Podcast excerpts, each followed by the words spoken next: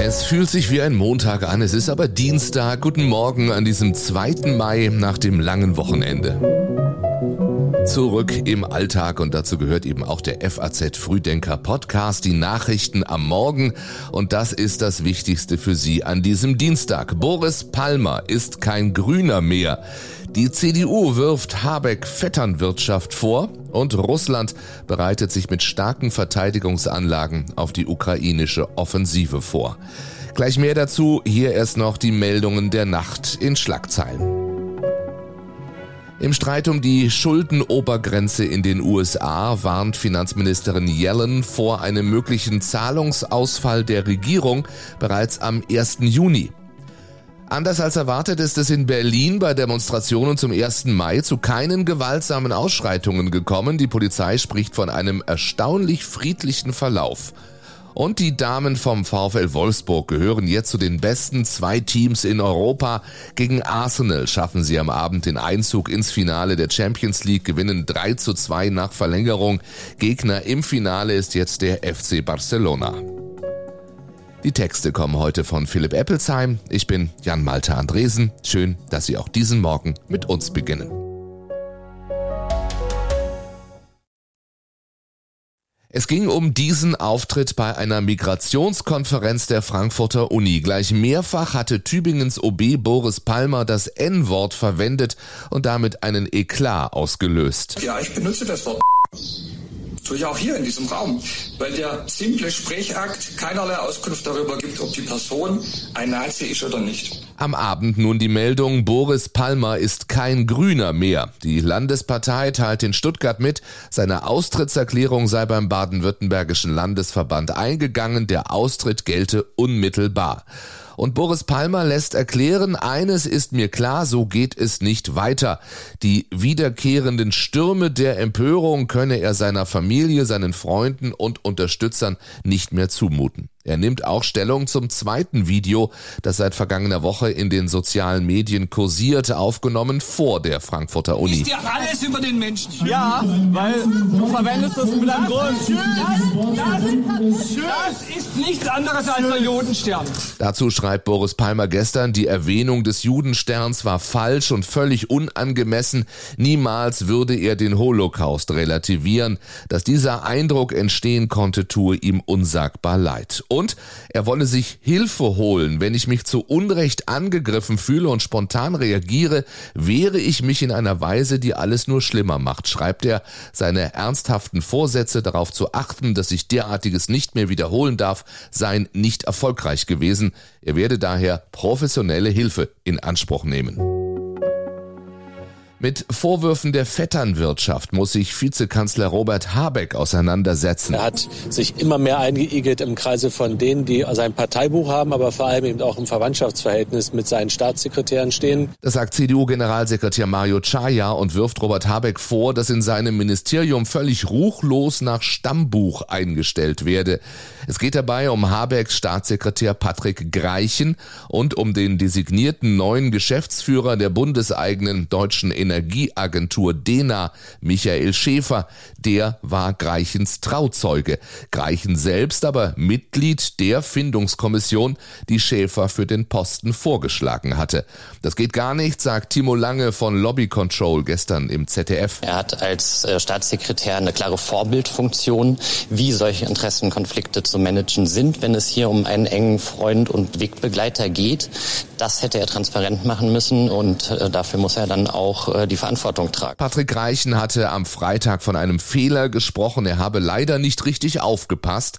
Robert Habeck sprach auch von einem Fehler. Da beißt die Maus keinen Faden ab. Deswegen muss das Verfahren meiner Ansicht nach neu aufgesetzt werden. Das haben wir dem äh, Aufsichtsrat der DENA am Donnerstag so mitgeteilt und die beraten das jetzt und denke ich, dass sie das auch ähnlich entscheiden werden. Die Union fordert aber Konsequenzen. Generalsekretär Chaya sagte, diese Einstellungspraxis schade dem Ansehen des Hauses und dem Vertrauen in die Politik. Habeck müsse Konsequenzen ziehen und seinen Staatssekretär entlassen. Er ist nicht Vorsitzender der Grünen, sondern er ist der Wirtschaftsminister der viertgrößten Volkswirtschaft der Welt und so muss er sich auch in diesem Ministerium verhalten. Wann beginnt die ukrainische Gegenoffensive? Glaubt man ukrainischen Militärs, dann nimmt die Vorbereitung zunehmend Gestalt an. Dass am Samstag zehn Öltanks auf der von Russland annektierten Halbinsel Krim brannten, bezeichnen Militärs als ein Zeichen dafür. 40.000 Tonnen Treibstoff für Russlands Schwarzmeerflotte seien zerstört worden und darum gehe es eben jetzt um die Unterwanderung der russischen Logistik. Natürlich war warten wir auf die Gegenoffensive, sagt dieser ukrainische Soldat in der Nähe von Bachmut, dann wird der Krieg wahrscheinlich zu Ende sein. Wir werden alles tun, damit das gelingt und wir die Grenze von 1991 erreichen, so der Soldat. Der Chef der russischen Söldnertruppe Wagner, Prigoschin, rechnet angeblich für Mitte Mai mit dem Beginn der ukrainischen Truppenbewegungen. Diese Gegenoffensive könnte zu einer Tragödie für unser Land, also Russland werden, so Prigoschin. Aber Russland bereitet sich vor, britische Geheimdienste melden, es habe starke Verteidigungsanlagen an der Front, aber auch in besetzten ukrainischen Gebieten und teils tief im eigenen Land errichtet. Die Abwehranlagen unterstreichen die tiefe Besorgnis der russischen Führung, dass die Ukraine einen großen Durchbruch erzielen könnte, hieß es. Vertreter von 40 Staaten kommen heute in Berlin zum Petersberger Klimadialog zusammen. Er gilt als Vorbereitung für die Weltklimakonferenz in Dubai. UN-Generalsekretär Guterres soll sich heute in einer Videobotschaft an das Plenum wenden und Bundesaußenministerin Baerbock die Konferenz eröffnen. Für morgen ist eine Rede von Bundeskanzler Scholz geplant. Damit ist das 1,5 Grad Ziel nicht aus dem Blick gerät, müssen wir unsere CO2-Emissionen global noch in diesem Jahrzehnt nahezu halbieren.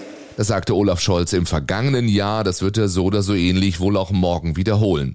Umweltschützer haben sich vor dem Klimadialog entsetzt darüber geäußert, dass die Weltklimakonferenz in Dubai vom Top-Manager eines Ölkonzerns geleitet wird. Der designierte COP-Präsident Sultan Ahmed Al-Jaber, der auch beim Klimadialog auftreten soll, ist Industrieminister der Vereinigten Arabischen Emirate und Chef des staatlichen Ölkonzerns ADNOC. Greenpeace sei deswegen zutiefst beunruhigt, so der geschäftsführende Vorstand Martin Kaiser. Das ist so, als ob das Umweltbundesamt vom Chef von VW geleitet würde.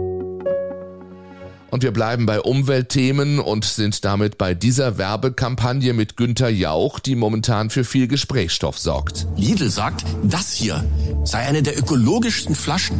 Ausgerechnet die hier, eine Einweg-Plastikflasche. Die Deutsche Umwelthilfe warnt, Lidl-Vorstand Wolf Tiedemann erklärt im Gespräch mit der FAZ. Da sagt er, Lidl sei es in den vergangenen zehn Jahren gelungen, das Kreislaufsystem zu optimieren. Man habe einen kompletten Kreislauf auf. Es ist also nicht so, dass uns Flaschen durch Downcycling verloren gehen und in die Herstellung von Textilien oder Folien wandern, so Tiedemann. Frage ich mich, warum das nicht alle so ökologisch hinkriegen. Die Deutsche Umwelthilfe fragt sich, was das alles soll und wirft Lidl Greenwashing vor. Lidl verschweige in Werbespots und auf Plakaten nachteilige Ökobilanzergebnisse. Die Vortäuschung eines 100% Lidl Materialkreislaufs sei perfide. Diesen Vorwurf weist Lidl-Vorstand Tiedemann in der FAZ zurück. Er sagt, wir sind jetzt in der Diskussion über Ökobilanzen. Genau darum geht es, anstatt pauschal zu sagen, mehr Weg ist besser. Ist der Osten eine westdeutsche Erfindung? So heißt ein Buch des Publizisten Dirk Oschmann, das gerade die Bestsellerlisten stürmt und ja für heftige Reaktionen sorgt. Ich sag's polemischer, ich sag's streitbarer, ich sag's direkter und auch ungeschützter. Sagt Dirk Oschmann im SWR. Im Interview mit der FAZ spricht er unter anderem über Kritik, die ihn überzeugt hat. Oschmann sagt, er sei vor der Publikation seines Buches noch gegen eine Ostquote gewesen, doch die Gespräche, die er seither geführt habe, hätten ihm gezeigt, dass es nicht ohne Quote gehen wird, wenn sich politisch etwas ändern soll. In Wissenschaft, Verwaltung, Justiz, Medien und großen Unternehmen seien nur zwei bis vier Prozent der Führungsposten mit Ostdeutschen besetzt. In der Bundeswehr liege die Quote bei null Prozent. Da gibt's überhaupt keine Ostdeutschen in irgendwelchen Spitzenpositionen bei der Bundeswehr. Unpopulär. Das teilt sich natürlich der Gesamtgesellschaft mit als etwas, was bedeutet, dass man hier nicht mitmachen können soll. So Oschmann in der ARD, in der er auch nochmal wiederholt hatte, wie unmöglich er die Tatsache findet, dass es einen Ostbeauftragten gibt. Jemanden als Ostbeauftragten zu installieren bedeutet auch, den Osten immer noch als eine Art Sonderzone zu behandeln, ihn diskursiv, politisch, sozial, wirtschaftlich auszugrenzen etc. Der FAZ berichtet Oschmann aber jetzt von diesem Lernprozess des Amtes Ostbeauftragten hat im Osten eine Zustimmung von 60 bis 70 Prozent. Wenn es das nicht mehr gibt, wird niemand mehr etwas für den Osten tun. So lautet die Wahrnehmung. Das ganze Interview mit Dirk Oschmann lesen Sie heute in der gedruckten FAZ und natürlich im E-Paper. Dienstag und doch beginnt die Arbeitswoche heute erst, deswegen auch heute erst der Blick auf das, was diese Woche noch bringt.